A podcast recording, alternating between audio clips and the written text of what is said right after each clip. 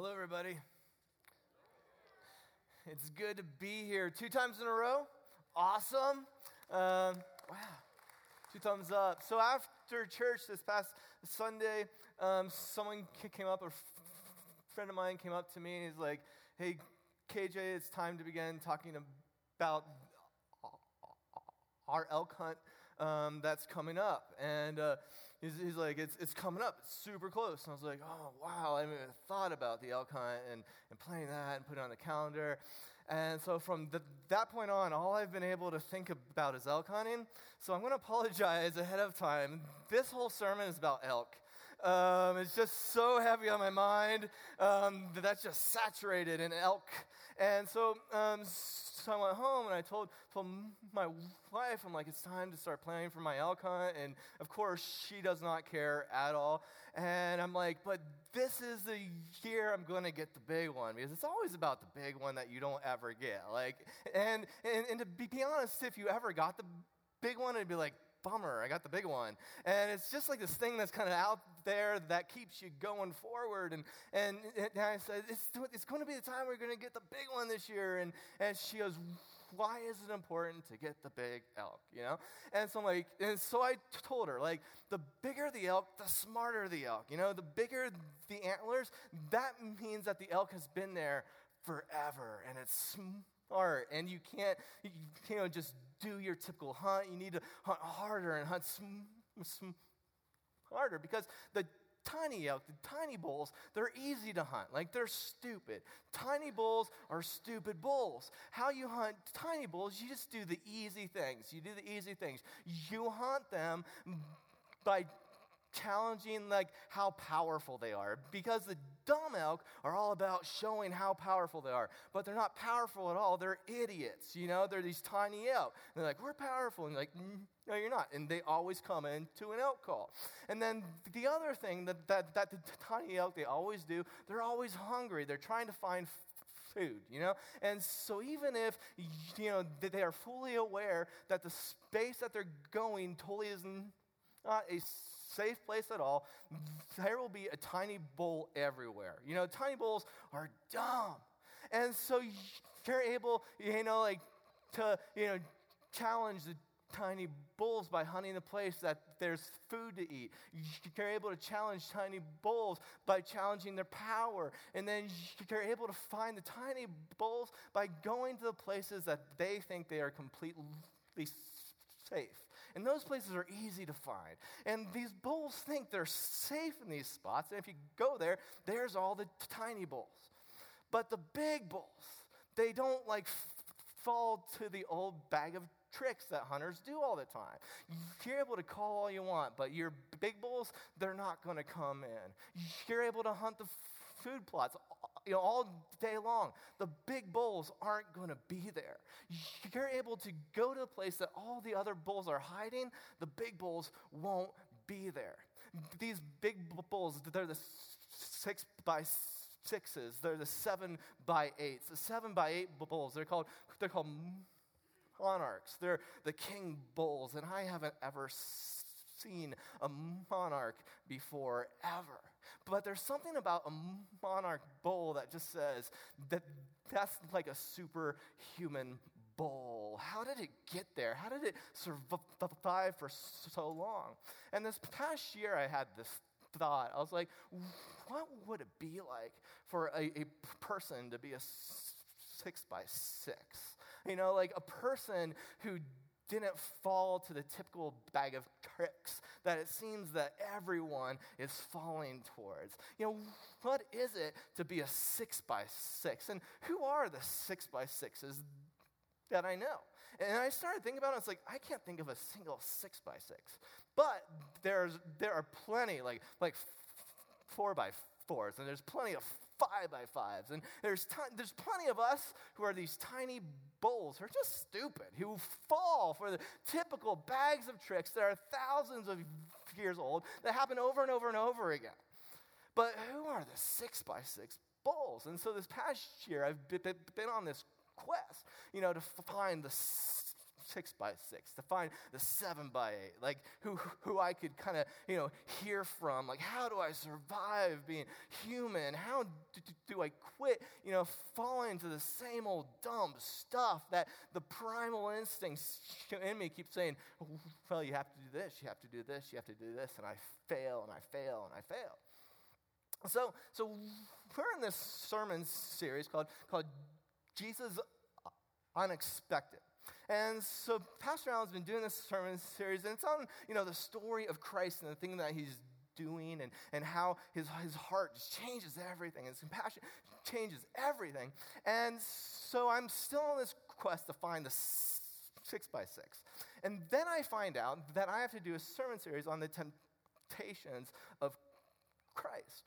And so I'm doing, I'm, I'm pulling this apart in chapter four of the Gospel of, of And, and the temptations of Christ are the three typical tricks that everyone falls towards the trick of food, the trick of power, the trick of safety. And he denies all three. And it, and it was kind of like, here I am in Sunday school because, of course, Jesus is the answer. Like, it was like, oh, Jesus is a six by six man. Jesus is a six by six monarch bull. Duh. And it just hit me like a ton of bricks that I thought that was just brilliant. That how he plays the game, how, how he beats the hunter, how he gets out of, of temptation is brilliant.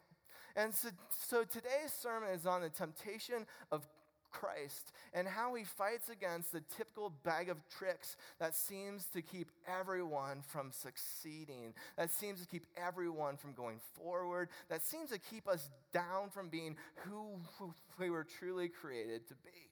It's brilliant. So if you have your Bibles, uh, let's start in the Gospel of Luke, chapter 4, verse 1. And it's going to be up here also. And so, as a congregation, here we go.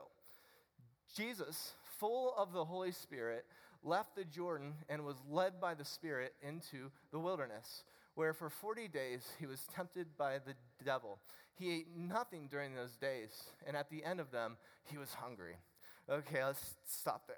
So, so for 40 days, he goes out into the desert. He doesn't eat the whole time. He's hungry. Cool, right? The f- first question I have is why is Jesus in the desert? And for 40 days. That's crazy, right? And, you know, you, why would you go there? Especially this passage comes directly after the passage that Jesus is baptized. And Jesus has this, op- this fantastic baptism, that the clouds they open up, that the Holy Spirit comes down, and God says, This is my son.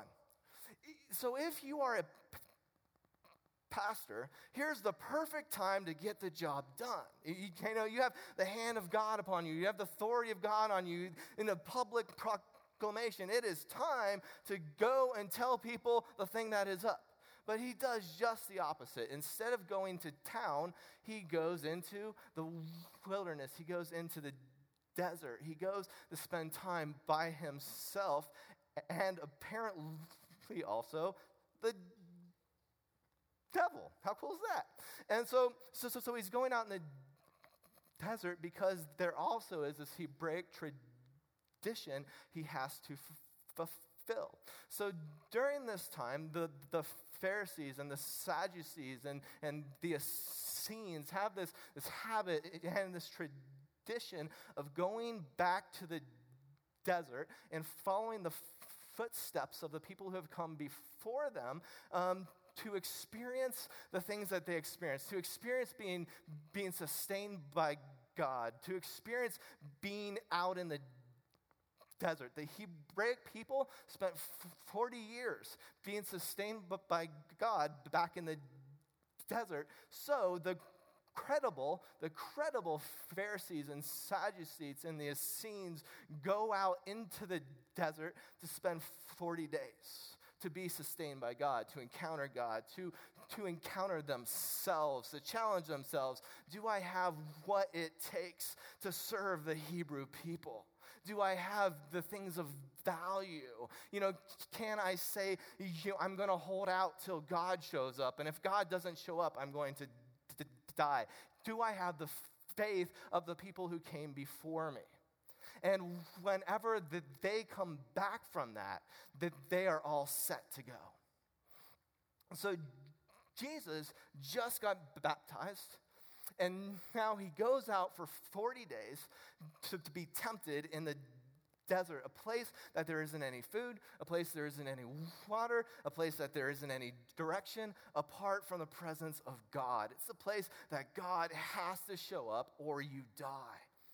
And this is very, very similar to, you know, in Star Wars, whenever Skywalker, he's like, I need to be a Jedi, and he has to go to the Dagobah system, you know, the place that just horrible things are to encounter his own f- face. It's the same thing. It's this, this test of manhood, it's this test of, of trial. And do you have what it takes to offer the Hebrew people the voice of God? And so, so in the desert, he finds himself hungry and human. The story of the temptation of Christ, it is the testing of Jesus' being human. This isn't a story of testing if he was God or not, it was testing his own human heart.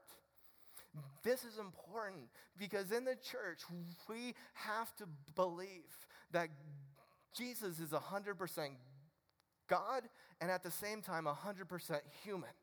St. Augustine said, I will explain it. It's very easy. God is 100% God, and God is 100, or Jesus is 100% human.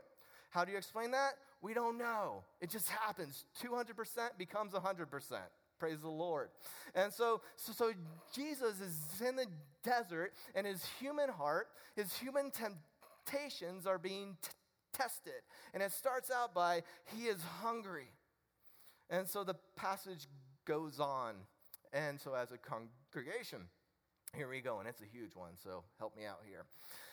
The devil said to him, If you are the Son of God, tell this stone to become bread. Jesus answered, It is written, Man shall not live on bread alone. The devil led him up to a high place and showed him in an instant all the kingdoms of the world.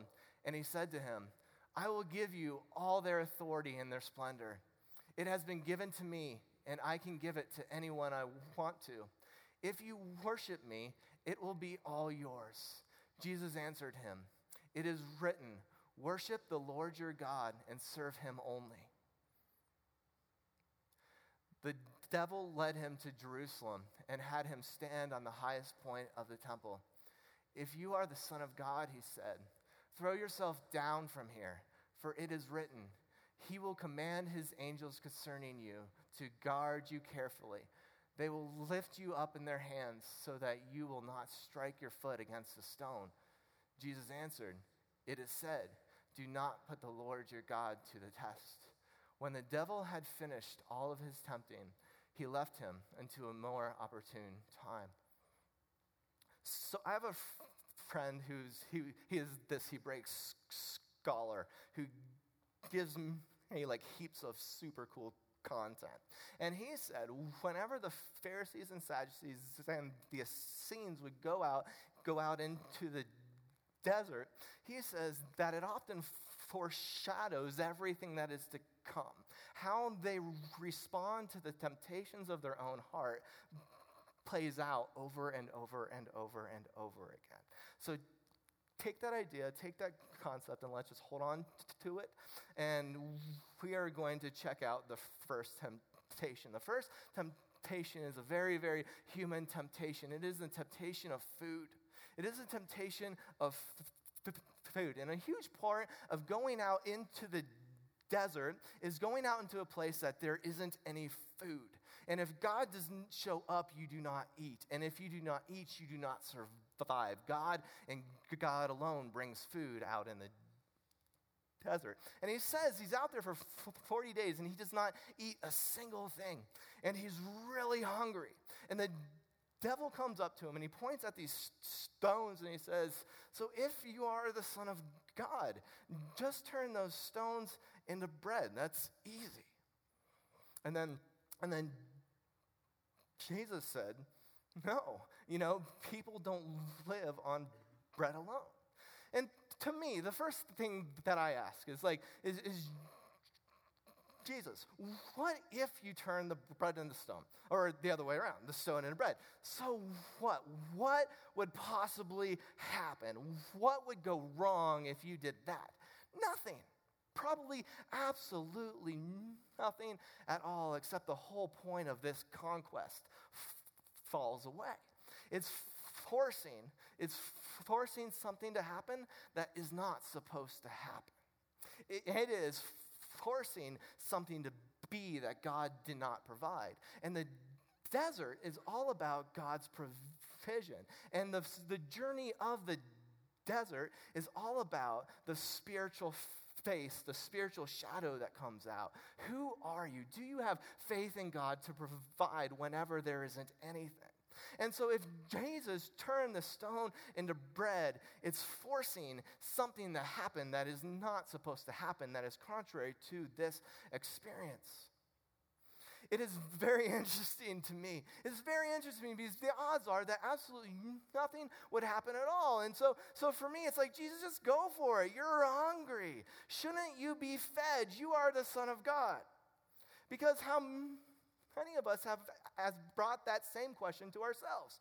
If I am a child of God, if, if God's supposed to provide for me, why aren't the bills paid yet? You know, or if, if, if I am a child of God and He cares about me, why am I hungry? Or if, if He's a child of God, why are bad things happening to them? Just cause something to happen. Force God's hand. Cause it to happen. And then He responds. It isn't about the physical, it's about the spiritual. You see, the response of Christ today is not about the food at all. He's saying, oh, the problem here is not that I'm hungry. The problem here is that I'm seeking spiritually. Man lives on not bread alone. So, how many of us, whenever we are in the desert and we're hungry, and we often hear the question, if I were truly a child of God and if God was actually out there, why aren't I provided for in whole? Why don't I have everything that my heart desires if I am truly a child of God? And that brings us to the second temptation of Christ, the second temptation of the human heart. And that is whenever Satan, he brings him to this place that, that shows Jesus all the kingdoms of the earth, all the kingdoms everywhere. And then he says to Jesus, You can have it all. You, you I will give you all the authority and all the splendor and all the everything because it's mine and it was given to me and I can give it to you. And the thing that's being spoken to here is the, the human desire for authority, the, the human desire to be on top, the human desire to, to be in charge, the human desire to not be down here, but to be up here. And the devil is telling Jesus, You can have all this, and I will give it to you. Remember, first of all, that the devil is tempting his human heart okay? Because it's so easy to say, wow, come on, Satan, you're, a, you're an idiot. This is God. He already has all that. 100% human, 100% God, 100% human. I will give you authority. I'll give you power. I'll give you all this. And th- these are called the temptations of Christ that he was actually tempted. And so he says, if you just worship me, I will bring you all the way to the top and you will be awesome. And then Jesus responds by saying, It is written that you should only worship the Lord your God, the Lord alone. This is cool. And this is cool because Satan offers him power and authority and greatness. And Jesus says, No.